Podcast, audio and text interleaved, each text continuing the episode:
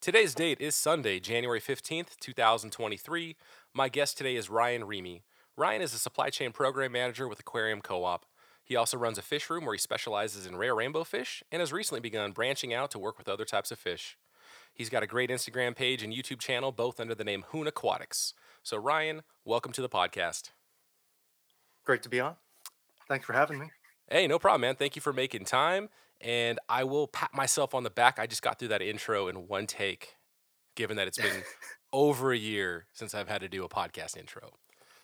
So, yeah, nice. Episode one oh seven, off to a great start. So, Ryan, all right, so we got to kick this off. We got to pay some bills, as these other podcasters like to say. This episode is sponsored by none other than Aquarium Co-op, which you happen to be an employee of. Same with me. Mm-hmm. So, Ryan, give me... What product, what Aquarium Co-op product has hopped off the shelf and says, hey, I want to sponsor this episode of the Aquarius podcast? What would be the product? Well, you can do, you do one or two. One is fine. But if you want to do two and do extra, you know, a little extra credit, you totally can. What co-op product do you want to shout well, out and why? I would be remiss to not shout out the light, which just came out, the, what, about a week ago? The Easy Plant L E D is, I think, what you're referring to, correct? Correct. And what a great light it is. Yeah, yep. I, I have a twelve incher on a ten gallon tank, and it is way too bright for it. So I had to dim it down a couple notches, but it is fantastic so far.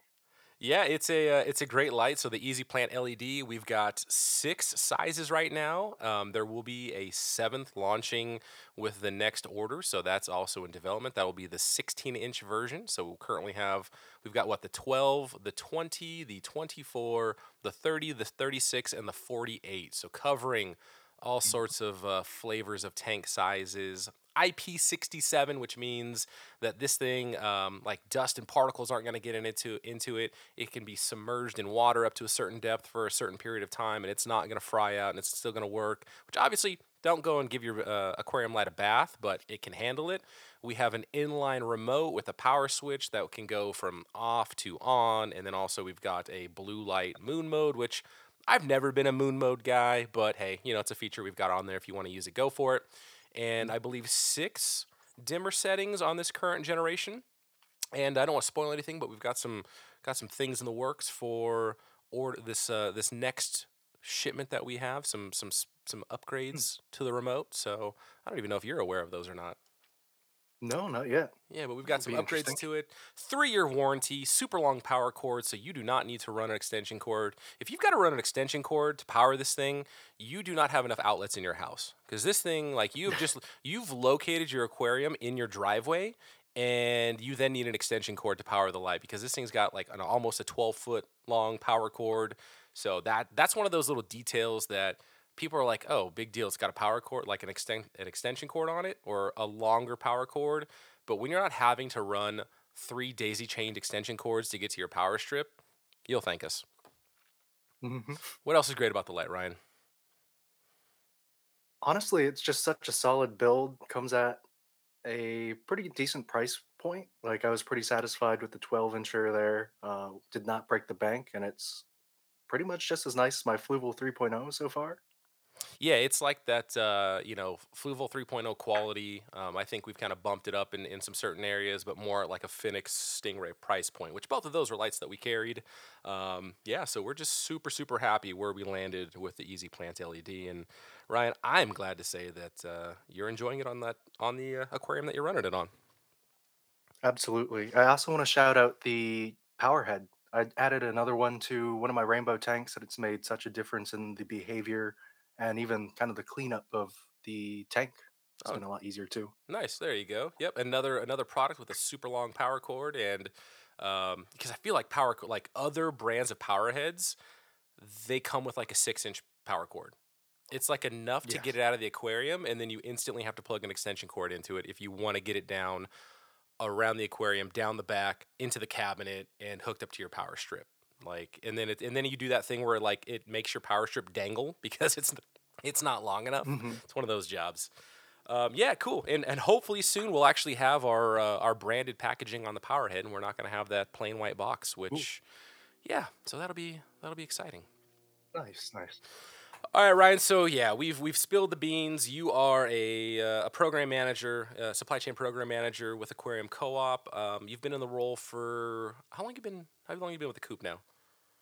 Uh, since July.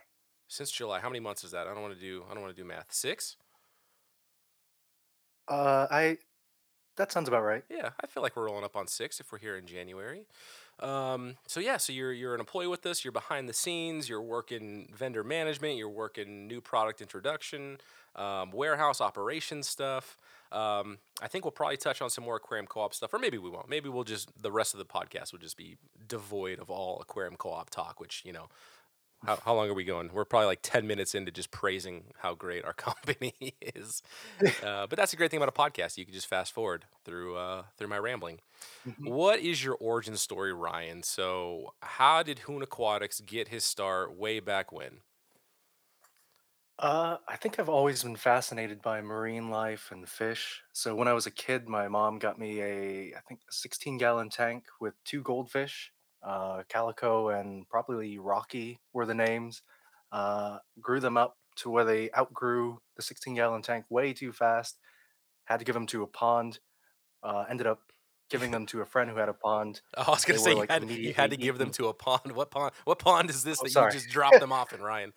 Uh, but uh, they were like immediately eaten by raccoons because they were a little bit mm, not the smartest. Oh no! But uh, ended up transferring into kind of a tropical fish and kept a lot of tetras, mollies, guppies. Somehow couldn't keep guppies to, alive even now all that easily. I think it has to do with some of the softness in our water. Um, but eventually got into uh, rainbow fish even at a young age. I think one of my first fish I ever spawned was either the golden wonder killie or emerald rainbow fish. Nice. And so let, let's take and, a, uh, let's take a step back yeah, sure. and like as as a you know well first off, you're sixteen gallon with the two goldfish. What age was that roughly? I would say some somewhere between like five and eight. Oh, okay. And then after those, Rocky and Calico, is that what their names were? I believe so. Okay, so after Ro- so after Rocky and Calico, how dare you not do research and write all this down for uh, for quick uh, retrieval. Um, so did you just like keep the sixteen gallon? Did you add tanks to your room? Like, was it, you know, did you guys have like a shared fish room in your house? I guess kind of help me understand like the scope of your aquarium collection. It was just that one tank for a very long time until I got like a six gallon hex, but it was basically my mom's tank and I got to choose which fish went in there. And, um, for a while, it was just that until I finally got a thirty-gallon tank and got bit by the bug by cichlids. So big cichlids that shouldn't really go in a thirty-gallon tank, but um, probably the most exotic thing I had back then was a red terror, which I should not have owned. Oh, nice. So what's the what's the red terror story? Um, it was a misidentified PetSmart cichlid that just kind of came in with a batch of uh, other cichlids. They didn't know what it was. I'm like, I want that one. And I had the time of my life, uh, maybe controversial, but I very much liked feeding uh, live fish to it. I was mm. a kid, kind of just uh, like that sort of thing. I mean, f- fish eat fish in the wild, you know, it's uh, true, kind of kind of a thing. Nature, nature but, is metal. Uh, eventually, yeah, it is. But eventually rehome that to uh, one of the local fish shops in the area. Uh, and they convinced me to get into more of the schooling, uh, tropical type fish. And that's kind of where uh, I lived for a while in the hobby, but got interest in breeding at a pretty young age.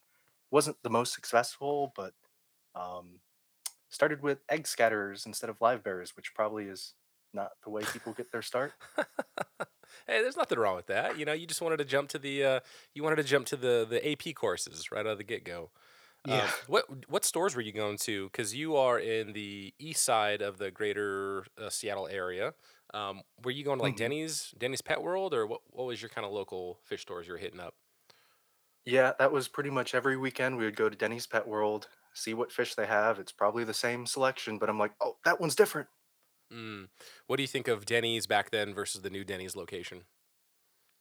Uh, the old one, it was almost like an event when they had their annual sale. It was like a carnival almost outside on the strip mall. So their old like location was very sentimental to me. Their new one is nice, but um, it's a little bit more of, uh, I don't want to say a warehouse-y vibe, but it's a much more larger space. It's a little bit more open, but uh, doesn't have the same feel to me, at least. Yeah, because it's got Still nice, yeah, but... it's got really really high ceilings. Which Den Denny's, I love Denny's. Denny's is great. Um, but their old location though was in that you know built in the sixties or seventies kind of strip mall location, low ceilings, um, and it was kind of spread mm-hmm. over what seemed like would have been I don't know two or three retail spaces, and the, you know their location was kind of spread throughout that. Um, so mm-hmm. yeah, which which they don't really like, and that's kind of one of the. You know, if, if I'm going to start to sound like an old man and get on my soapbox and having traveled around the country with Amazon and, you know, doing some travel for the Coop, everywhere around the country is starting to feel the same because, you know, you get these big box stores that then kind of anchor a shopping center, and then you've got a PetSmart and an Applebee's, and it, everything kind of feels the same where, you know, those those like low slung but spread out strip malls where everything was connected. Like, I don't know, there was something... There's something unique about those, and kind of every town had mm-hmm. their own independent stores that that filled those basically. And you know, now I feel right. like most of the time they just tear those out to kind of put the newer shopping centers in. And yeah, so nostalgia and all that good stuff. I totally, I totally see that. Absolutely, yeah. And then egg scatter. So at what age were you like, hey, let's try breeding some fish? Uh, maybe ten or twelve. It was like searching a website. I want to say was called Elmer's Aquarium or something on there, and I had a bunch of catalogs of breeding cichlids and other types of fish, and I was just like, I want to do that. Nice. And so, so gave it a shot. Oh, go ahead. No, you, you go for it. I need to stop talking so much. Go for it. Sure. Uh, well, I started off, uh, the first two projects were either the Golden Wonder Killie or the uh, Emerald Rainbowfish or Glossolepis wanamensis. Um, I was not actually successful successful in raising the fry to adulthood of the Glossolepis wanamensis or the emerald rainbows, but uh, was successful in raising a batch of the Golden Wonder Killies. Uh, my parents did not believe me. They're like, stop buying fish. Uh, there's no way you bred these fish. Uh, and I'm like, no, no, no, I did it. I did a thing. That's awesome. And so this was in the this was in the sixteen gallon, or was this in the hex? That was in the six gallon hex. Okay. Uh, the, the Glossolepis were in the thirty gallon though. And did you have a grow out tank? Were you catching out the fry once you were like once they were, I guess, free swimming, um, or did you just leave them in with the parents, or did you pull the parents? I pulled the parents, kind of like the L R B uh, musical fish kind of concept is kind of what I went for when I was a kid. Didn't really uh, put into full practice some of the tips that I read online, but I mean I was a kid, so. Mm. And then how did the, what were you feeding the fry? Like, were they just eating the, you know, micro life in the tank up to a certain point where they could start eating prepared food, or were you doing brine shrimp? Uh, I was doing the egg yolk, kind of seining that through a sieve and liquefying that. You were like twelve years old feeding out yolk? That's amazing. Yeah. That's super impressive, man. I didn't know that. Very cool. And so, and that was... That actually worked. Like, I've never actually tried that. I think, I don't know, maybe I tried, like, hard-boiled egg yolk smeared on the side of a bowl for discus fry, which did not work um, because I was kind of lazy and didn't change the water probably mm-hmm. as much as I should have. But, uh, yeah, I mean, you, you, you grew these fish up and, like, to, to, to juvenile adulthood? Mm-hmm. Awesome. So that was the first species I was successful with. Also gave uh, golden honey gouramis a, a shot. I think I only raised like two of their fry, but still it was kind of fun to watch their breeding and spawning colors and behavior. Awesome. And then how else did it progress? Uh, and then I got bit by that cichlid bug, and I had Jack Dempsey's, gold, uh, red spotted gold severums. This was all when I just had the thirty gallon, so uh, don't do as I did, but... Uh, so, ended up so these are them. all these are all in the same tank then. Uh, yeah. Okay, so you had you had the so Thunderdome. It was a yeah, it was just a wrestling match all day, every day. But they were beautiful fish. Ended up rehoming them, uh, but I don't necessarily regret it. It was a learning opportunity and experience. I just wouldn't do it again or recommend doing it. Mm-hmm. And all this while, One are you weirdest... are you a member of G S A S at this point, Greater Seattle Aquarium Society, or you're still just kind of in your own bubble, you know, looking at website catalogs and whatnot for information? I'm still in uh, an active member of G S A S. I just find it hard to sometimes make the Tuesday meetings since it's a little bit later. Oh, I'm sorry. I meant back then, like back then when you were working with these. Oh, cichlids back then, and, no. Yeah. No, I only joined G S A S like. The December before COVID shut down pretty much everything. Did you not? So I'm fairly new to that. Did you not know about it? Like, I guess back in the back in the back in the day as a kid, like there were no flyers or join this aquarium club or there really no no knowledge of it. Yeah, I'd never heard about it until I was oh, out a, of college. That's a bummer, man. Because I could totally like I'm just picturing you as a as a little kid that's already wanting to get into fish breeding and doing things like, you know, feeding out yolk and raising up fry and moving parents around. Like that seems like you would have had an absolute blast at every single one of those monthly meetings. Oh yeah. Mm, jump back in the time machine and join G S A S as a kid, and now you'd be like, yeah, you'd be a super ichthyologist right now, a super aquarist. Maybe. Uh, as a kid, I was just very experimental. Uh, one of the things that uh, I had tried, and probably the weirdest thing, is I ended up thinking, oh, my fish need vitamin C. Let me strain orange pulp from orange juice and feed it to the Jack Dempseys. What? Weird enough, they loved it. What? I don't know why, but they loved orange pulp. Huh. I mean, you know, fruit falls off of trees all the time into the into the mm-hmm. water, so I could see... Yeah, it's not like they're going to be a stranger to it. And I could see them kind of getting down because uh, Paku's, right? Like one of Paku's yeah. foods is just eating fruit that falls off of trees into the into the water, right? So, mm-hmm. huh. So you, okay, so you strained the orange pulp. So you're not putting straight O J into the tank. It's right, just right. the it's just the dried out pulp or like your smushed up pulp? Uh, still hydrated. Okay. Huh. And then, oh, I wonder what that did to you. I don't know how healthy that is, though. Yeah, like water parameters and stuff. Hmm. Fascinating. I would. I, you're making the water acidic, yeah. Which the water is already fairly soft in, uh, yeah, in the Pacific Northwest. Yeah, I'm not sure I would repeat it. That's cool, though. What other What other crazy things did uh, did you do? Uh, I don't think it was all that much craziness after that. Um, At least not that I can remember off the top of my head right now, but I did a lot of those just tinkering, see what fish like to eat and what they didn't. Mm-hmm. Did you raise any like mosquito larvae in the backyard or, in, you know, try your hand at any Daphnia when you were when you were younger? Not when I was younger, but I, that's one of my favorite live foods to feed out when I'm breeding now. Is Daphnia or? Uh, both Daphnia and, and mosquito uh, black mosquito larvae. Mm-hmm. Can you? Are you actually successful with Daphnia? Or are you just buying it and feeding it? Uh, I basically just leave it out in the tub. Uh, the culture sometimes crashes in the winter. Sometimes it stays going. Uh, but then by spring, they're popping up and they're going crazy again. I, I've had nothing but terrible luck with Daphnia. Um, several times trying it indoor, inside in the fish room, and then several times trying it outside in ponds. And I just can't. Yeah, it's it, for me, it's just buy the Daphnia and then just instantly feed it because I'm not gonna be able to keep it alive. Uh, mosquito larva though, I'm I'm pretty good at that. I can I can definitely leave a uh, a busted old aquarium outside, let it fill up with water and uh, up to up to wherever it leaks. And uh, sure enough, you know the mosquitoes. You know it's uh I, I bring them to the yard and they do their thing, and then I get mosquito larvae.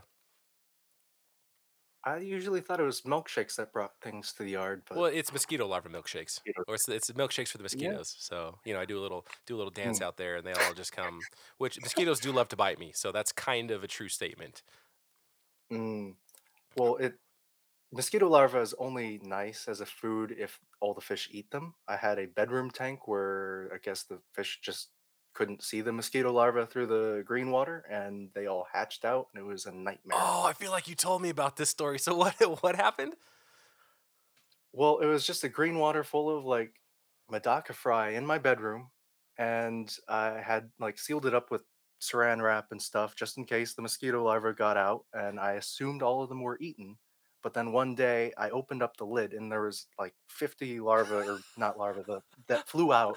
Uh, That's and awesome. I was like, oh my God. So it's then you, horrifying. you spent the next hour killing all the mosquitoes? Yes, so there's a bunch of mosquitoes just squished on the side of my uh, room, which is- probably needs to get cleaned off. But uh, it was like three days. Each time I opened the lid, it was just waves of waves of mosquitoes. Oh my goodness, that's so funny. And the Madaka fry just would not eat. Do you think the, the larvae were just too big for them? They might have been, and I think the green water kind of impaired their vision a little bit. That's so funny. All right, so when does uh, when does your hobby take off to the point where you've now got? Because um, uh, describe your fish room right now for us. Uh, it's a fairly small fish room. It's a seventy-five uh, up top, which used to house uh, like five ten-gallon tanks for breeding and raising fry. And down below, it's uh, four twenty-gallon uh, highs. And that used to be my main breeding rack. Um, it's actually heated with a reptile heating mat under the bottom, which most people do not recommend. I probably wouldn't do it again if I were to build a fish room again, but it's worked well to kind of compromise not heating the room versus not heating every individual tank. Uh, and then I have two forties uh, in there, a fifty-gallon acrylic, and then some tens scattered around uh, as well. Do you still have your original tanks, that little, the sixteen, and then the, what, the six-gallon hex? My mom still has the sixteen. The hex is probably somewhere in storage. Mm, nice. So for nostalgia's sake, you could... you could bust out the hex and have both of the tanks that got you going. That's awesome. Oh, yeah. All right, so uh, I'm curious. You are running four twenties on the bottom rack, and mm-hmm. underneath all four is a reptile heater, or each one has a reptile heater? It's just a mat that basically gets like this, uh, I don't know the correct electrical terms, but charge of, of electricity that heats underneath all of the tanks, so it's just one single strip of heating mat plugged into a central thermostat, and I set it to like eighty. The middle, the tanks in the middle will get up to about seventy-eight degrees, and the ones on the outside are will get to about seventy-six. Okay, so it's so, not like a perfect okay, calibration. Because okay, so the one the mats that I'm used to, they're the ones that have the adhesive. Uh, they've got the adhesive on one side, and then you stick it to the underneath glass or the side, depending on, you know, what reptile species you're working with. Um, is it is it one of those actually adhered, or is it something that the tanks are supposed to sit on top of but not be in direct contact with the with the glass? That I don't know, and I probably should, but it's a it's a really flat um, mat, uh, so it doesn't really stick to anything. Okay. Um, Do you know, is it like ZoomEd, or like where did you where did you find this mat? Uh, I'm I so think I got curious, it on reptile basics dot com. Okay, and it's not adhesived; it's not like glued to, to the bottom to the glass.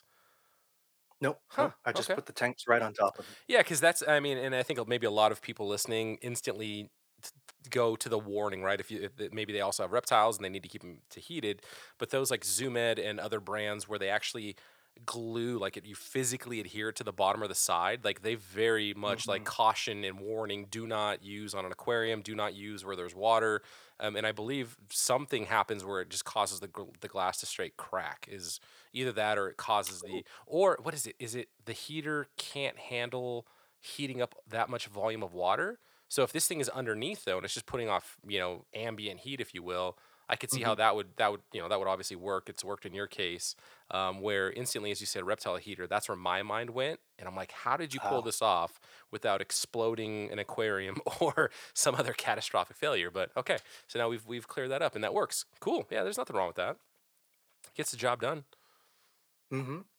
And so what's uh, and I've used it on both substrate and bear tanks as well. So. Awesome. Hopefully, like knock on wood, that like right after this episode ends, like your uh, like something bad happens to your tanks. Yeah. All right. So what what do you have in the fish room right now? Uh, mainly rainbowfish. I've dialed it down to I believe just twelve species of rainbowfish that I'm currently keeping. I don't know how nerdy you want me to get on that. Um, but also some geophagus, some other cichlids. Um. Uh, Corydoras is a big focus, and some Hypancistrus and other plecos. You and Bob, you guys are both on the Cory train right now, right? Yeah, uh, I've been bit by the high-end Cory bug, but fortunately I'm not paying full retail price on some of them, but it still hurts. All right. So what is your, we'll just kind of bounce all over the place because why not? Um, okay. What is your most expensive retail priced Cory? And right now I'm on your Hoon Aquatics, which I would assume. Mm. And, and and to go back, so Hoon, um, Ken Block, rest in peace. Hoon again, the the the automotive channel. I actually you know, let you know about it, Ryan, about what happened. Mm-hmm. So your Hoon Aquatics is not the same Hoon as Hoon again in like Australian slang for people that like drag race and do you know drifting and stuff like that. So what what's the origin of your Hoon Aquatics name? Yeah, so my Korean name is Ji Hoon, which I believe the Chinese characters uh, would, the meaning is wisdom teaching, and I took Hoon, the teaching part of that, and though I strive to someday be able to teach more people about the niche parts of the hobby that I like to focus in, uh, right now my main focus has just been learning and continually learning. Oh, so that's even deeper than just your name. I like it. So the name has a meaning, and the name applies to what you're trying to do. I like it. Very cool. All right. So yeah, Hoon Aquatics on uh, Instagram and YouTube. And if I remember how to do it, I will have links in the show notes. Um, but all right. So okay. I'm on your Instagram, Ryan. Are these are these uh, mystery, elusive, expensive Corys? Are they featured on here? Yes, so ooh, probably ooh, in maybe, video form, and they're just like one inch juvies. Okay, let me let me guess which one they are. I assume they're going to be okay. these the hyphen guys. Uh, well, they do get hyphened as they get older. All right, let me click on let me click on this picture. Oh, you said it's in video form only. Uh, oh, so it's probably I the, should have a picture too. Corydoras bosmani. No, but that I got from T M Aquatics, and they are beautiful. I would say kind of a budget version of. Uh, the other one. Okay, so you've got equis on here, which we should talk about my equis and apparently what they did at the retail store. um, let's see here. Let's see here. Pictures. You got a lot of Rainbowfish pictures. You got your beautiful geos, which we should talk about those too. Are they these guys? Sure. Let's see here. Nope, still the still the bosmani. Uh, this is wonderful for um, audio podcast, by the way. Do do do do. Me just making noises and saying what I see. Uh, I got some beautiful epistos in here. Okay. What are they? Spill the beans. Where am I going to find them? The Corydoras C W one eleven, or I guess the nicknames are the Vulcan or the Zebrina Cory. Okay, so not identified yet. Not not scientifically identified or named. Right. Okay, and you've got them in videos? I'm just not seeing them, Ryan. All right. What... It, well, they're, they're little jobbers right now, but... Uh, they're right underneath the Mellis, Corydoras, uh, near the top. Corydoras C W, which one? one eleven, so one eleven. C W one eleven. And if I'm really, really good at my job, I will link maybe the Planet Catfish C W one eleven. Oh, oh man, that is a very high dorsal fin. Holy smokes. Mm-hmm. They get the that Vulcan in uh, breeding coloration. Zebra Pansermale in Denmark. Awesome. Super cool. All right. So what is uh, what is the retail price on a C W one eleven? Currently, the cheapest I've seen online is about two hundred dollars per fish. Wow. And that is way cheaper than what they were a few years ago. I had heard stories that some of them were going for over a thousand a fish in Japan. Are the oh, I was gonna say, are these the are these like the Broad Rock Japanese ones, or like just the, no, the, the super uh, high-end ones that the cool. Japanese want? Yes, so uh, it seems like the Japanese will pay just about anything for the fish, and then we'll get them later on. Mm. Uh, but yeah, the Bodrock ones were the Parallelus. Okay. Yeah, these C W eleven are pretty awesome. I don't know about, I mean, even, you said two hundred a fish? Right. Yeah. Unfortunately, I did not have to pay that amount, but I don't want to throw my source under the bus there. And no, no we don't. We don't want to be throwing people under the bus here, or, or letting sources out. Um, okay, so yeah, I mean that fin, that dorsal fin is ridiculous. It's like mm-hmm. the length. It's like the standard length of the body, just turned north, and is is the dorsal. That's amazing. So. Um, kind mm-hmm. yeah, just super, super awesome. I mean, it kind of looks like what, like a salt and pepper Cory? Yeah, just about. Yeah, just uh, kind of gets more delineated lines. Okay, and so yours are juvies right now. How many did you get?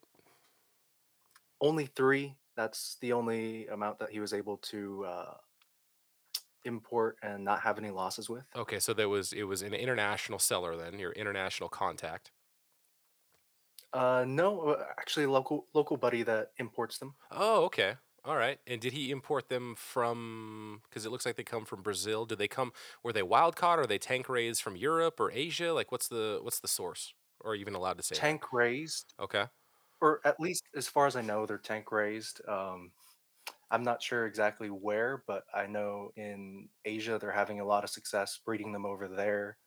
Uh, Europe also has them, and they've probably been breeding them in mass too. Okay, so he just told you, hey, Ryan, hey, Mister Hoon, I can get you some C W one elevens, but you, you you were just so excited you'd even ask where they came from. No.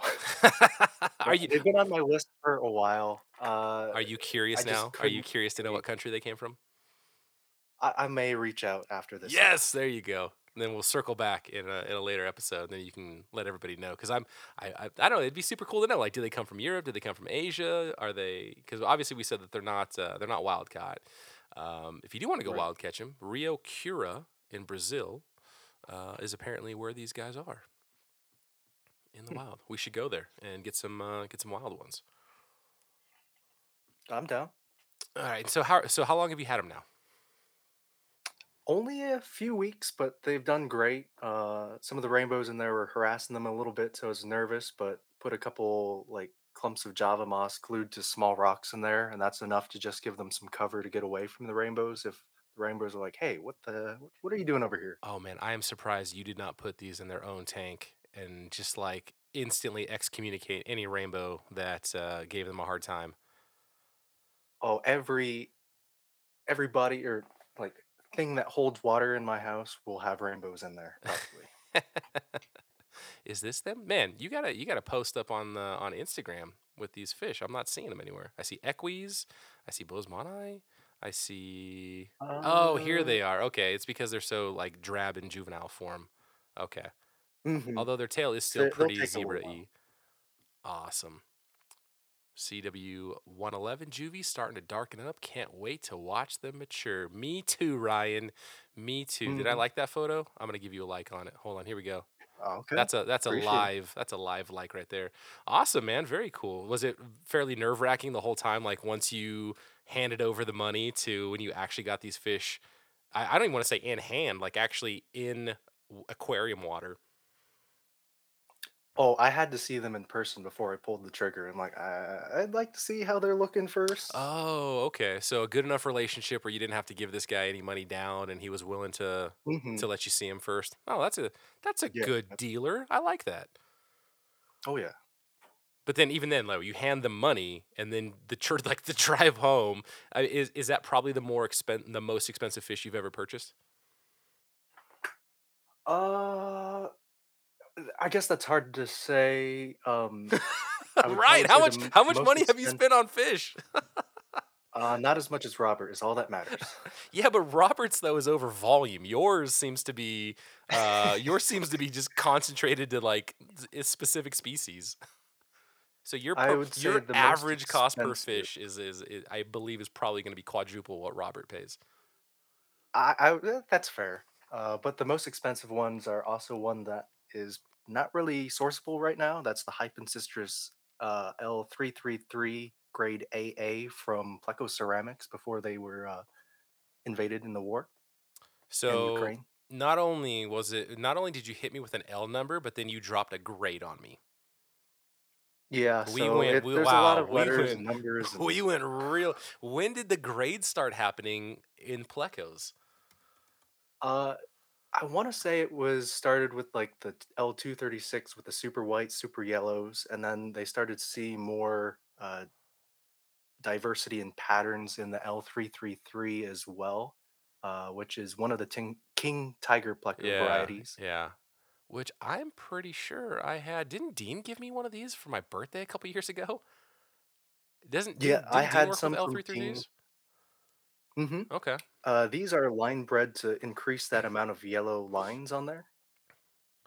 And then, yeah, because yours, you, you've you've definitely had pictures of those on your Instagram. Mm-hmm. Okay, and those guys are going to be your grade A's. Oh yeah, they're definitely awesome fish. That's for sure. Yeah, they're one of my favorites. When they come out to eat, I don't usually see them that often, but at least they're bold enough to come out for food. I'm pretty sure that there's been a couple memes of like, hey, look at this amazing tank with these expensive fish, and it's like, where are the fish? Yeah, pretty much. Oh no, they're they're there. They're just they're just in their caves. Uh, how long have you had those L three thirty-three grade? Triple A or double A? Double A, I believe. Double A. Okay, you didn't want to um, spring for which the is triple subjective. A. I mean, you know, mm. come, you know, dabbling a little bit, or at least you know, understanding the world of uh, of high-end Neocaridina and Caridina and like their crazy grading schemes. It's it, it's I'm well aware of it, and yet it's still funny that it's now kind of moved into the Pleco realm, or at least I'm mm-hmm. learning that it's that it's it's in the Pleco realm as well. Pleco Ceramics, which is in the Ukraine. Uh, I believe they uh, had to relocate to another country, so they're still able to sell their caves and food, but uh, they just got that strain of uh, L three thirty-three back. How long have they been doing? I, I mean, I've, I've obviously known of their Pleco Ceramics, like their caves and whatnot, which are super cool, but I didn't know that they're actually breeding mm-hmm. fish. Yeah, that's the only farm I've seen where they're breeding zebra plecos like their ancestors. Like they're just cranking them out when they're in their uh, Ukraine location. Interesting. Um, is it on their website, pleco ceramics dot com? So they've got. Uh, uh, I'm not sure. Hmm. They had a good I G for a while, but uh, it's uh, kind of taken a hit after they had to move. Oh, here we go. Uh, actual price list. Watch now. I think they used the wrong words there. Da, da, da, da, da, trading possibilities. Da, da, da. Oh, it's like a blog article. Interesting. Oh, that's very cool. And so those obviously came from Europe then, the ones that your L three thirty-threes. Yes. Okay. And so you... they were imported over. Gotcha. And what was that process like? Because that was where you didn't have an intermediary. You were the you were the importer on that one? Nope. So my... Uh... Just to clarify for that, that one was also through my local source ah. from the C W one elevens. But okay. the one where I was trying to import eggs was from uh, Dave Wilson in Australia. And that's where I had the experience of working with uh, Washington Fish and Wildlife and kind of the legalities of that. Of that. Mm-hmm. But my first successful import was actually a cichlid from Sweden. Oh, it's cool. Not native to Sweden, but it's uh, native to Guyana. Mm. It's the Vanacara bimaculata, which is a cousin to the uh, zebra acara, which is uh, starting to become well uh, more well known, but still kind of sparse. Mm-hmm.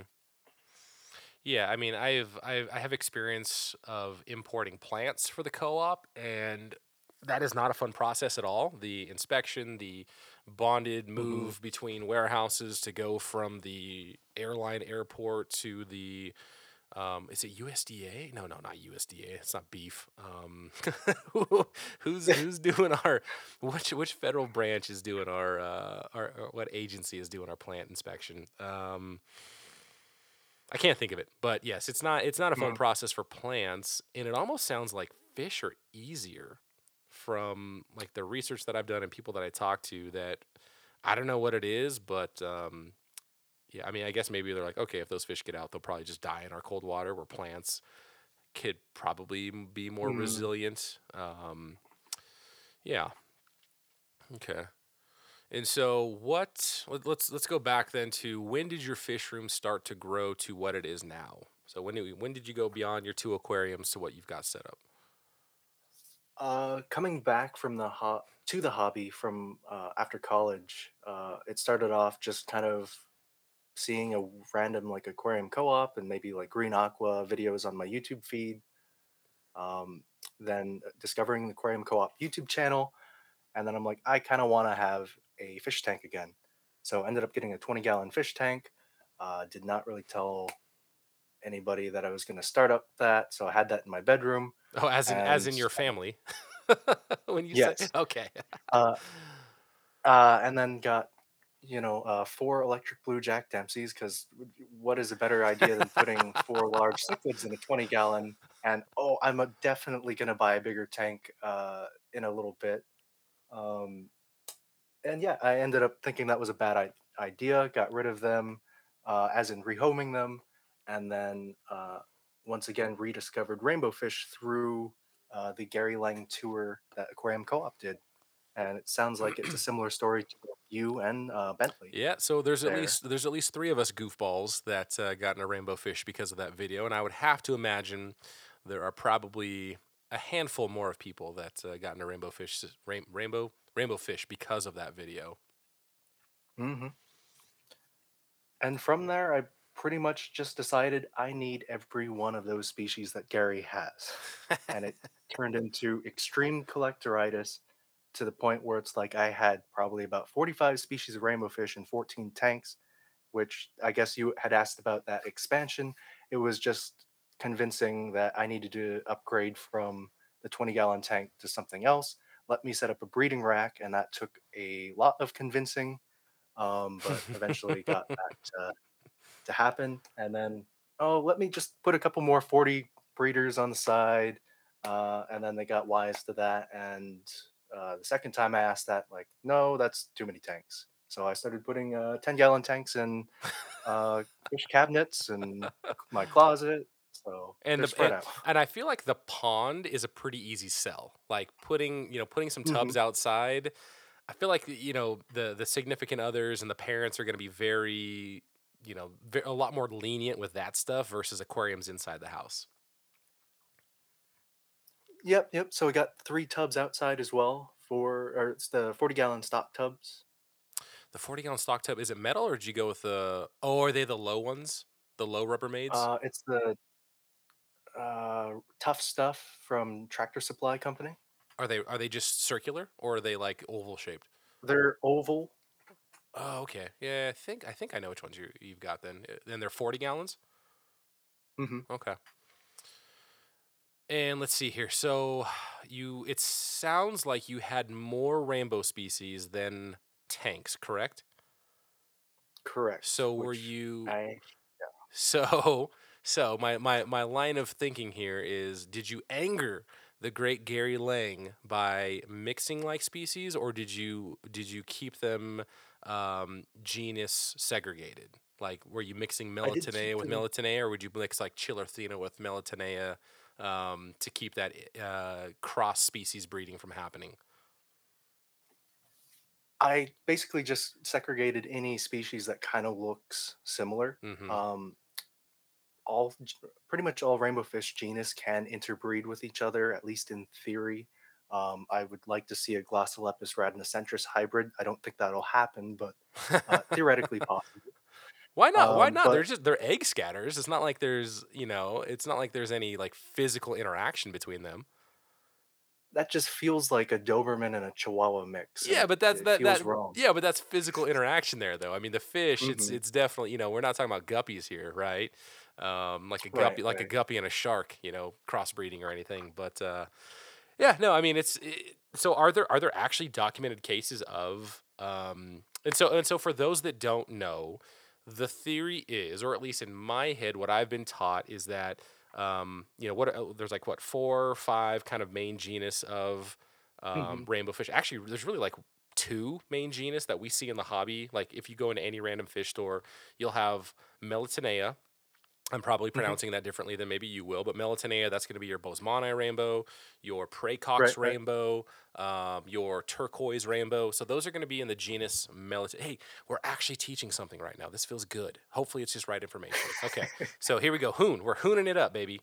Um, so oh, yeah. you've got you've got like the Melanotaenas, right? And there's a bunch more Kamakas. Mm-hmm. I'm pretty sure fall under Melanotaenia. And then you have right, right. Chilatherina.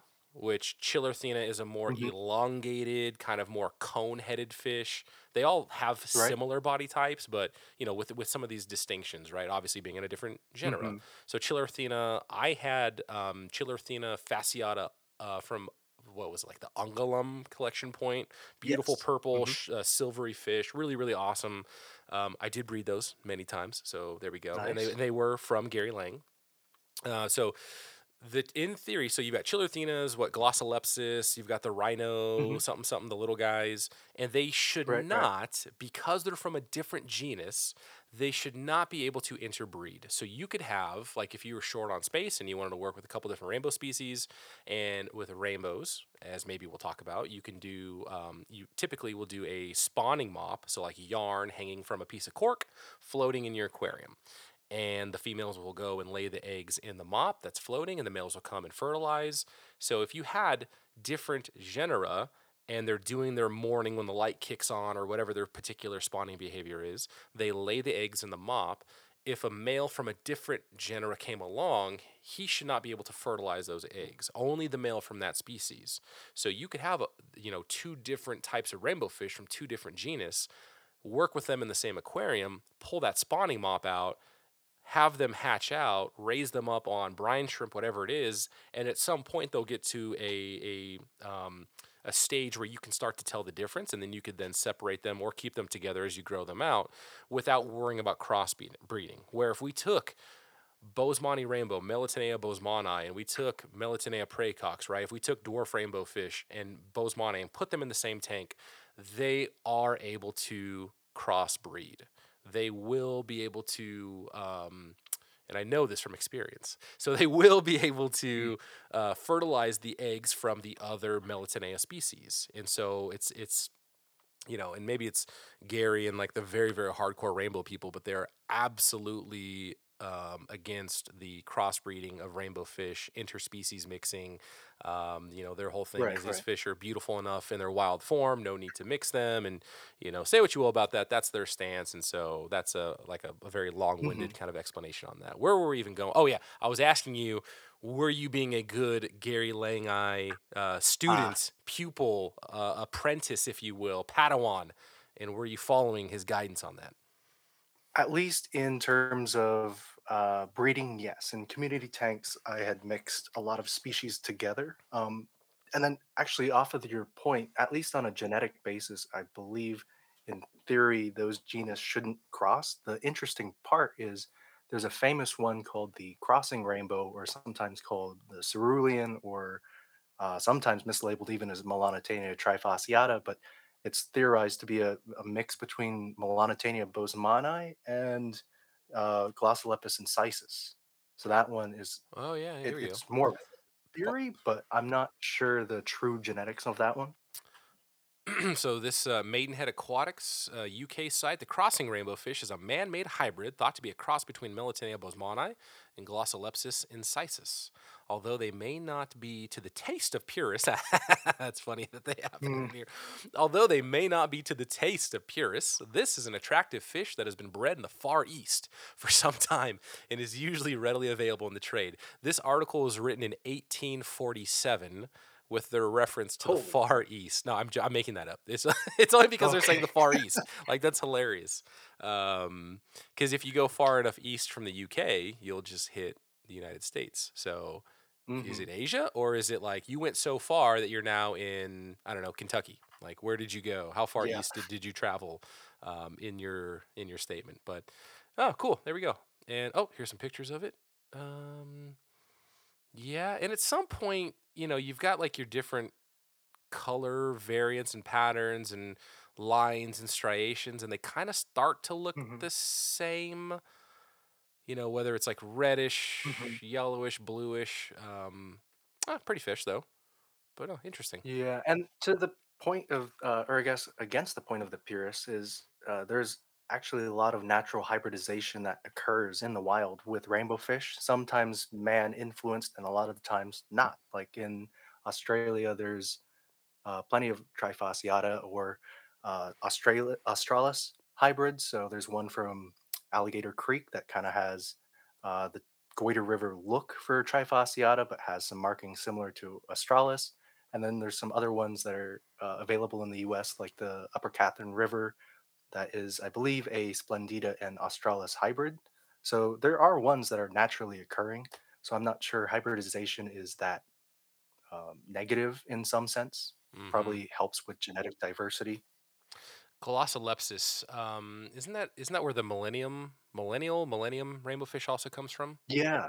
Okay. That's the, the big pseudo old incisus. Red, so big old red body. Yeah. Mm-hmm. They're pretty. Yeah, those things get fairly large too. And actually, Denny's has a be- Denny's has a beautiful rainbowfish aquarium, right? Do they still have it up?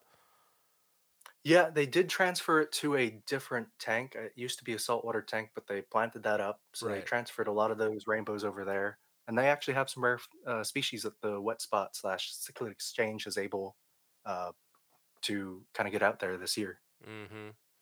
Oh, super cool. All right, so where did we? How did we go down this rabbit hole of? Oh, day. Yeah. So ra rainbowfish. Um, what are you doing with rainbowfish, Ryan? Like you're working with them, you're breeding them. Where are they going? Mm-hmm. uh, I've kind of scaled back breeding rainbowfish just because I get a little bit tired of looking at silver minnows like throughout the entire year. So just kind of establishing group colonies and just having a couple breeding projects here and there. Can you, can you unpack but, that um, statement of uh, silver minnows? Yeah. So uh, like in the bosmani from Aves Creek, uh, it took a year, a year and a half to get to about one point five inches. So when you look at your bosmani that are colorless, two inch, two and a half inch in the, uh, the fish store, uh, those are probably fairly old fish, or not old, but like it took them a while to get there. Uh, and I think it's sometimes hard to appreciate rainbowfish with that slow growth until they really hit their stride. Yeah, uh, and so a, a, having a fish room full of fry is meh. A, a notoriously slow growing fish, even when you're feeding um, high quality live foods, baby brine shrimp every mm-hmm. single day. Like they, they are stubbornly slow, which is kind of like an interesting evolutionary, you know, um, trait, I guess. You know, you would think like, mm. yeah, man, you got to grow, you got to, you got to get to sexual maturity, and we got to, you know, let's let's go, go, go. Time is limited. We are small fish. Um, where rainbowfish are, I don't know, like they just uh, they just go a little bit slower. And and for perspective, so let's compare. You know, somebody's like, hey, man, I like rainbowfish. You know, I'm gonna bring some of these in. This is beautiful. I'm gonna breed it up, and then this will be like my breeding for profit fish or like whatever, mm-hmm. right? So if we compared it to say an angelfish, to when you could get an angelfish up to an acceptable size to take to your local fish store, like that quarter size is probably, mm-hmm. I don't know, like what, four months, five months, maybe less. Yeah, just. I would have said about four months. And then and rainbowfish, rainbowfish are like uh, what, a nine to a year maybe. I would say nine on average. You got some of the dwarf species that you can crank out uh, earlier, but some of the bigger ones uh, will also have a faster growth rate, like the Goldie-eyed Akais. I got some of those up to two inches at like four months old, whereas some other species they may still look like a little dinky little fry. Mm-hmm. I will say it's cool though that praecox rainbow, in my experience, like they get their dimorphism at a at mm-hmm. a very small size, but they're just too small to really bring into a fish store, right? Compared to like what the fish store could get from their distributor or their wholesaler or whatever. Um, but seeing like a very mm-hmm. very tiny little like, oh, that guy's got red on it, that's gonna be the boy. Oh, that one's got yellow on it, that's gonna be the girl. You know, the, those uh, the the fin coloration that they get. Um, it's pretty cool it's seeing insane. it in such a small little package. Like I've seen like half inch praecox basically fire up that breeding stripe, and it's like, what are you doing? You're too young for this. You sound like a protective parent. Um, yeah. And so, and that's, and that's not to say like, hey, if, if, you know, you're already working with rainbowfish, or this, in this conversation inspires you to do it, like, don't let the slow growth of it. Now, if you are trying to min max a business and be as profitable as possible with your at home fish breeding operation, and time is of the essence, and feeding brine shrimp, which is a, co which can be costly if you're doing it every single day, you know, then maybe you don't want to do rainbowfish. Maybe you want to do a different type of fish. But, um, you know, if it's something that you want to do for the pure, you know, passion in the hobby and to try something different or try different rainbowfish, like by all means, breed them up. Like they, you know, they breed pretty easy. It's just the, the growth is the slow mm-hmm. part, really. Although I, yeah. s I say that, and I think we've talked about this before, but my red neon rainbows, um, help me out here. Leucistrus, are they Leucistrus? Is their species name? What's the genus? Uh, that's the pseudo, turquoise rainbow. Pseudo, the, pseudo, the Pseudomugil. Yes, Pseudomugil. I'll stop you there. If uh, Peter Unmack ever comes across this podcast, I need to make the distinction that Pseudomugils are not rainbowfish. Oh, so, uh, why? They are why blue are they eyes. They are distantly related, but under trade names, they get thrown in rainbows. Oh, Ryan, that is that is hardcore. That's a purist talking right there. So the red, uh, maybe a bit, the yeah. red neon rainbowfish, let's call it. What would you change the name to then? What would you change the common name if Ryan had his way? Oh, I don't really use common names, so I'm going to sound a little bit oh, snobby there. You, I don't really use common names. Oh my god! I think that's Yo, gonna be the, that's gonna be that's gonna be the title of this episode, episode one oh seven. Ryan Reamy, he doesn't really use common names. You are such a snob. Okay, if you if you were to give it a common name for okay for the layman out there, for the simpletons like Randy Reed, what would you call this thing? What would the common name be? Uh, red neon blue eye. A red neon blue eye. It's descriptive. It has, yeah. Okay, okay. So my experience with the uh, aforementioned red neon blue eye, as the purist has called it, um, was that they were actually quite difficult. Um, that was my first fish that I tried to breed when I set up a breeding rack in our spare bedroom, um, much to my wife's, you know, chagrin, if you will. So I found them to be prolific egg eaters. And mm-hmm. um, that was before I was feeding brine shrimp, because brine shrimp was just something like too scary and, you know, I didn't want to mess with it. Mm-hmm. And when I reached out to Gary, you know, the, the legend himself, you know, his first thing was, well, are you, are you feeding them, are you feeding them well enough? Um, are you feeding them brine mm-hmm. shrimp? And I don't even think I responded to him because it was like, you know, you're tucking your head down. Like, you know, you kind of know the answer before you ask the question. It's like, no, no, I'm not. Um, yeah. yeah. So, I know the feeling. Yeah, which which is ironic because, you know, um, the the past several years of my fish room, it has just been brine shrimp every single day. Every single tank gets it, mm-hmm. whether it's super red plecos that don't really need it, but I give it to them anyway, to every single killie, yeah. guppy, um, discus tank. I mean, even feeding like full-grown adults, baby brine shrimp, just everything. Just it's it's it's I'm Oprah, and it's baby brine shrimp for everybody. You get baby brine shrimp, you get, you get baby brine you shrimp, get you get baby brine shrimp. Where like when I really, really, really needed it, I just um, I didn't do it. And actually, and I want to say, is this before my co-op time? And this is before the Ziss brine shrimp hatcher. I think those are true statements. Mm. So the Ziss brine shrimp hatcher and our eggs in particular, so here we go, back to co-op plugging, um, made it so easy, and then initially using like Fritz R P M salt. So I'm not like futzing around with baking soda and, oh, how much table salt do mm. I do? It's just, it's it's like a liter to two tablespoons of salt. Done. Throw my eggs in. And the nice thing about that formula, that little recipe, is I can have one brine shrimp egg in there, or I could put a tablespoon of brine shrimp eggs in. Doesn't matter. That water mm-hmm. to salt ratio will hatch them out. And then just kind of figuring out with a sieve and just just getting it down with being able to use those products and hatching brine shrimp so easily just completely was a was a total game changer. So I should have some I should go back and um, you know, redeem myself and work with red neon blue eyes, as you call them again. I find found them, once you pick the eggs and separate them from the parents, they're a fairly easy fish to breed. So I think if you revisit them, I think you'll have success. But I, I mean, even then, like I was picking eggs, and you know, with the ones that weren't eaten, and then I think they were never fertilized. Was also my other problem. Mm. And so I think that's where also so so setting up the email, dear Gary Lang, master of Rainbowfish, um, I'm trying to work with red neon blue eyes, as Ryan Reamy calls them. Uh, here is my problem. Here's what's happening. And I think it was, yeah, you probably just need to be feeding the adults much, much, much better.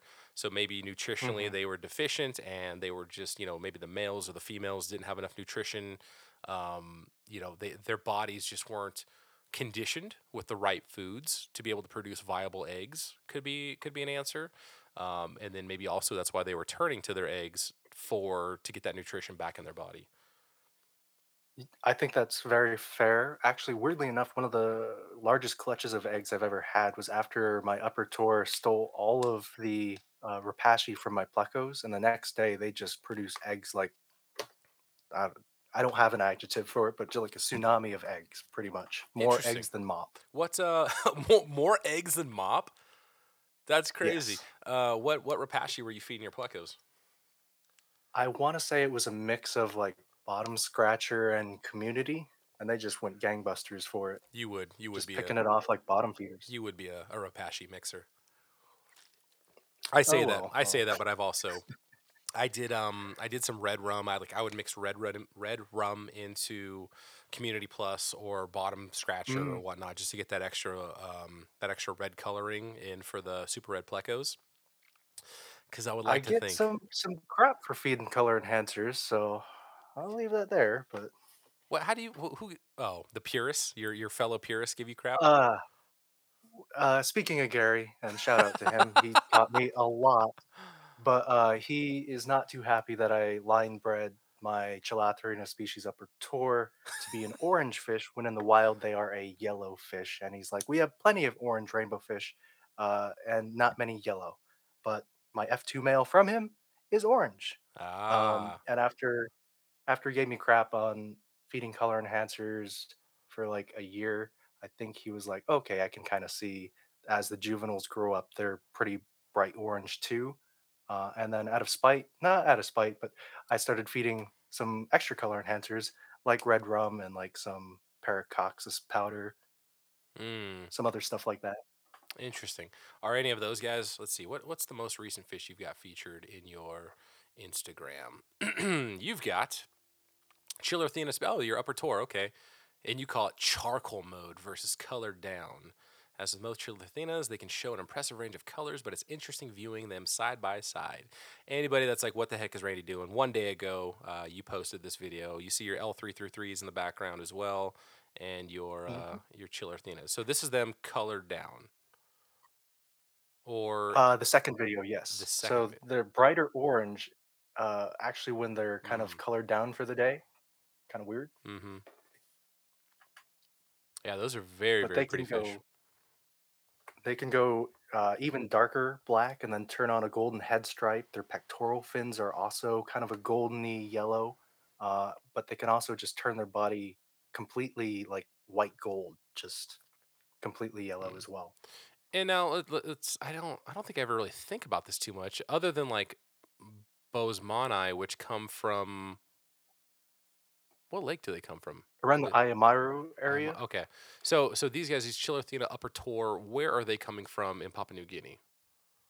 Um, kind of like if you want to think of the island as a uh, a brush turkey, like Gary likes to, to say, kind of like on its back. It's They're located in Sarmi in a district called Tor Atas or Upper Tor.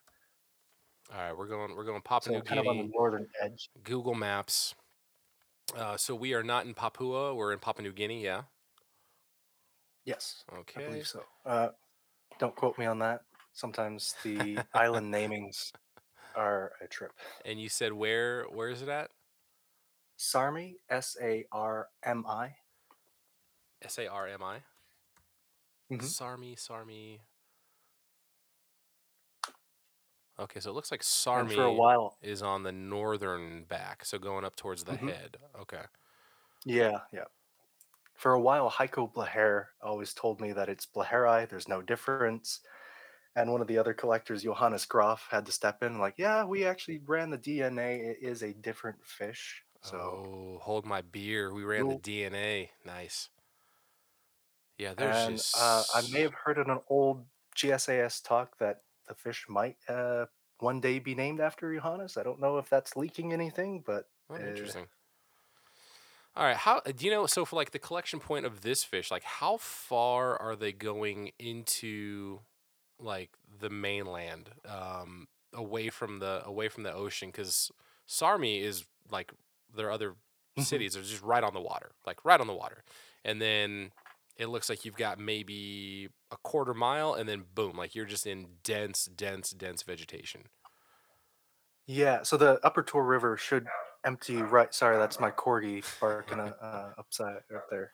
But uh, it should empty right uh, past Sarmi. Um, so the Upper Tor River and Kali Ibrim aren't very far from the city at all. Okay. Oh, very cool. So I guess that makes collecting not too difficult.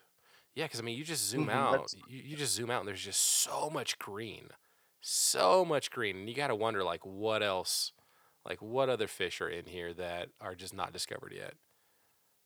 Because I mean, I know there's yeah, been a uh, decent amount of effort, right? But it's like nothing compared to probably what's been done in in Brazil or Peru or Colombia as far as collecting and exploring. Right. They tend to find new species every trip that they go on. Mm-hmm. Uh, at least in Sarmi, they were saying that a lot of the fish uh, at every bridge kind of looks the same, but um, around Sarmi, uh, where they found the Upper Tor, that was like the first time they're like, oh, This is something different. Hmm. Very cool. Are there crocodiles on that northern part of the island, or are they in the southern part, or are they just all over? Uh, I don't really hear about the crocs in Papua, but um, definitely a challenge to collect in Australia, where they got the salties and oh freshies. Oh, crocodiles. Yeah, mm-hmm. see, uh, and you've you've been to, so we haven't even talked about the the fact that you've been to Peru as well, and you've also done some, not quite collecting, but you have fished in the Amazon. Yes. Maybe we'll have to we'll have to have you back on in a couple months and just talk about your Peru experience. But going to Peru, like being in the water there, it, I just am totally fearless. Like other than the fact that I'm not the best swimmer and I very well may just drown, but there's nothing in that water where I'm like, oh man, I'm worried about this thing. Um, although there is something they call the... No, not even caiman, because I think everywhere we are, it's not like there's no anacondas, there's no caiman, um, hmm. and I don't know, like you, I, I just don't. You don't hear the stories about caiman going after people. Now, I'm not saying that it's never happened before, but that's not really a thing. I'm more worried about like, oh, what about what's the venomous snake I'm going to step on as we're going through the jungle oh. to go to this drying water hole? Like uh, that's that's what I'm more worried about. Um, they do have something called the blue whale. I think they call it the blue whale fish. I don't think it's very big, hmm. but this thing apparently like just is a bullet in the water and will slam into you and bite and just take a massive chunk out of you, to the point where one guy Oof. on a past trip had they had to like rush him back to Iquitos because one of these little blue whales just took a massive chunk out of his leg and he was just like bleeding oh. everywhere. And so yeah, there, there's that fish. There's that fish to worry about, but it's like yeah, piranhas aren't gonna mess with you. Anacondas I'm not worried about. Caiman I'm not worried about. But like, oh, let's go to Australia, or let's go to like Papua New Guinea and collect. And it's like, oh man, um, mm-hmm. there's saltwater crocodiles there. Like those are, those just eat people. like in mm-hmm. not, yeah. not that's not just like Randy is from California and he's scared of everything exaggerating. That's like, oh no, like that thing is. Those are those are man eaters. So, mm-hmm. one of my newest additions is Melanotaenia pygmea, which I think Corey used to have. Uh, but the story on that is, uh, I think just below the Prince Prince Regent River, uh, uh, uh, uh, below the falls. They were swimming through crocodiles hand over hand with the bag of pygmea. And it's like, I would not risk my life just for some dinky little fish. Not dinky, but they're they're smaller. One of the smaller species of rainbow fish out there. That is insane. Oh my goodness. Yeah, in west what northwestern Australia, Prince Regent River. Mm-hmm. I oh, think so. My goodness. No, thank you. Yeah, and there's all sorts of good videos of like fishermen reeling in a fish in Australia, and then all of a sudden a crocodile comes out of the water, like bolting after them, and they just run away. Yeah. Ay, ay, ay. Oh, saltwater crocodiles. I bet if we looked on Google Earth long enough, just along this coastline, we could probably find some saltwater crocodiles just just chilling. Probably. We should also, we should also look for some Nile crocodiles too. I feel like those guys, we could they're they're so big that we should be able to see them zoomed mm-hmm. in with Google Earth. All right, enough about Randy and his fears of um, ferocious animals. Ryan, what would you like to leave the folks with today? Anything uh, you want to share in uh, in closing? Uh, yeah, I would say you don't need a four-foot tank for rainbow fish. You can keep them in smaller tanks, and that's uh, that's really a- my closing point. Just because. Let's okay. Let's let's do that. Let's do that. So let's say. Um, somebody wants to start breeding some Bosmani rainbow, right? They're like, man, that, mm-hmm. that fish is like two different colored fish in one. That thing's amazing. Give me what is a great basic setup to start working with that fish, Ryan? And I think we'll leave people with that.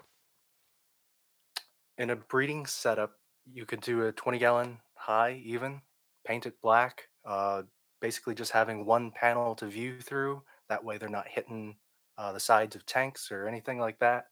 And just basically have a mop in there so that all their attention will go towards that mop and not other plants or structures or whatnot.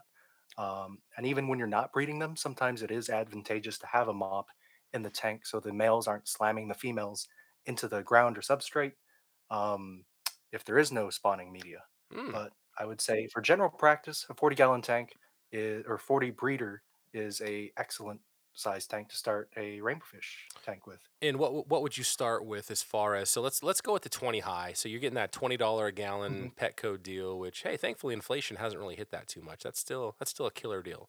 Um, twenty dollar a gallon? Oof, that's a. Oh, that's I'm sorry. I'm tank. sorry. I'm sorry. Twenty gallon, one dollar a gallon, twenty bucks for the twenty gallon. Apologies. Mm-hmm. Um, so you're starting off with that. We're going bare bottom. I'm guessing bare bottom, no plants whatsoever. For breeder, yeah. Okay. Uh, what what kind of filtration are we doing? My favorite is Matten filters. Just the bio load that they're able to uh, keep up with is insane. Uh, how dare you? Not, how dare you not say the Aquarium Co-op core sponge filter, Ryan? How I dare use it you? in all of my other tanks. For the breeder tanks, I use Matten filters. Ah, that's fine. That's fine. I've used Matten before too, and my my experience with Mattens is that uh, getting fry that go into the uplift tube. And then, or they, because mm. I, I don't run it where it like falls down. I, I usually run them at, at a higher water level, and so they swim mm-hmm. through that and end up in the backside. Um, yeah. Oh, wow. So Matten filter, still great filtration. Um, lot of lot of bio load. So we've got Matten filter. Uh, what temperature are you keeping them at? Uh, in the past, I used to raise rainbowfish closer to like eighty to eighty-four degrees, um, a little bit lower for breeding, but uh, I've started breeding closer to seventy-eight degrees. Um, faster or higher temperatures will help fish grow faster, mm-hmm. maybe you get more frisky, but I've liked the long-term upkeep around seventy-eight. Okay, and then once the uh, what? Okay, let's start with, or let's let's continue with uh, male to female ratio. How many in a twenty high? What are we starting off with? And the good thing is sexual dimorphism, easy to tell the males from the females.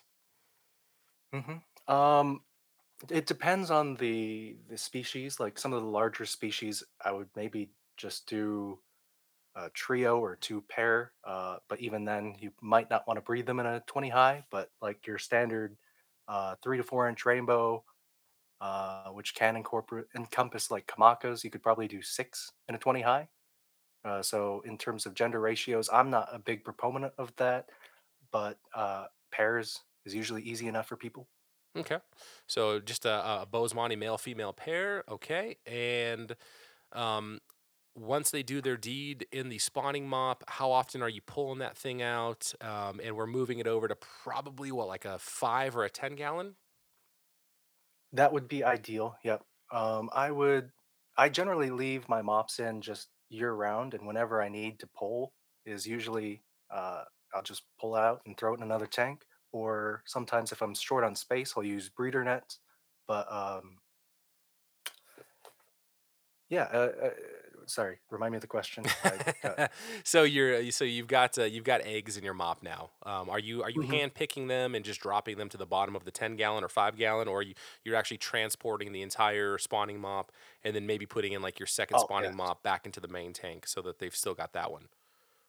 Yeah, I basically just pull the entire mop and then throw a new one in there, and I don't usually reuse the mops. I could. It's just sometimes after leaving them in for like a month or however long I may have left that in there, it gets a little algified.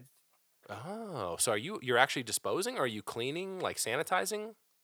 Like what are you doing? Uh, I dispose of the mop, but you'll probably think I'm a little crazy. I am a big sanitizer. So even the python between water changes, I'm sanitizing with isopropyl alcohol, like spraying it oh, in the python too. Okay. Have you had like a velvet outbreak before or something? Like what, or have you just always been, I got to wash my hands ten times after like shaking somebody's hand? Uh, it's my irrational fear of mycobacteria, which I'm not even sure isopropyl alcohol is that good against myco, but I think it just gives me a peace of mind. Maybe if I have velvet or ick mm. that's dormant in a tank, I'm not then transferring it. Yeah. But no. It gives me peace of mind and it hasn't really affected the fish. I had velvet pop up in a tank that had no new fish for months. Stable, mm. stable mixed species tank, months and months and months since a new fish was introduced to that tank. And no other tank had velvet breakout except for that like one twenty high. And I had to nuke it. Like I just had to completely nuke it, let it just sit dry for a couple months before I even felt comfortable putting water back in that thing. So, no, I mean, it's uh, it can happen, man. It can happen, and it's, you know, as a as a fish keeper, as somebody working with uh, with species, especially expensive fish, or not even expensive, just rare, hard to get. You know, you had to put a lot of effort into mm-hmm. getting certain species. You know, it's like the last thing that you want to happen. Um, All right, let's go back to our closing. Uh, so we've got the eggs in another tank now at this point. They have hatched mm-hmm. out. What are you doing from there? Uh, when I was working from home, it was a lot easier, but I try to feed powdered foods like golden pearls, five to fifty micron, uh, four to six times a day.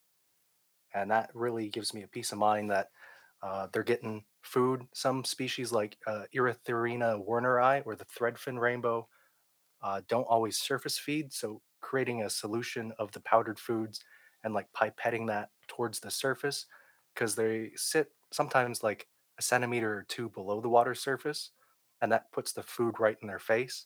After about seven days, depending on the species, I'll get them on baby brine and shrimp, try to feed them three to four times a day of that. And usually once they're like a week on baby brine, I don't really worry about them. It's just like months of waiting. That is actually a very good point too about raising rainbow fish, and it's not and it's not anything complicated. It's they are so small that you they will not, or it's highly unlikely that they can eat baby brine shrimp. Um, even mm-hmm. like the smallest baby brine shrimp, because they're such small fry. So you need to feed uh, golden pearls, which is a neutrally buoyant food. So it doesn't just float. It doesn't just sink. It just kind of like is what it is. And just wherever it ends mm-hmm. up in the water column, it just kind of chills there. Um, so yes, yes, the multiple feedings of baby of, of, um, golden pearls, which I'm pretty sure when I actually got my fish to spawn, I want to say I called in or worked from home a couple days uh, when they first oh. hatched. So, and this is back when I worked at Amazon. So Jeff Bezos, uh, you mm. know, he can he can get mad at me for that. Sure. All right, Ryan. Well, thank you so much for your time, man. I appreciate it. Thank you for being our uh, our guest on episode one oh seven. And hopefully this kind of return to podcasting and, and conversation about our, our beloved multifaceted hobby was not a complete train wreck sure, because yeah. I forgot what to do. Not that it was ever about me. It's always about the guest. So, Ryan, thank you so much, man. And I'll uh, try to remember to have links to Hoon Aquatics, your Instagram, your YouTube. Um, yeah, and thank you for Aquarium Co-op for uh, bringing mm-hmm. us the wonderful Easy Plant L E D that hopped off the shelf and promoted this episode and sponsored this episode. So thank you, everybody. Thank you, Ryan. I appreciate your time, man. And thank you. Thanks for having me on. It was a pleasure.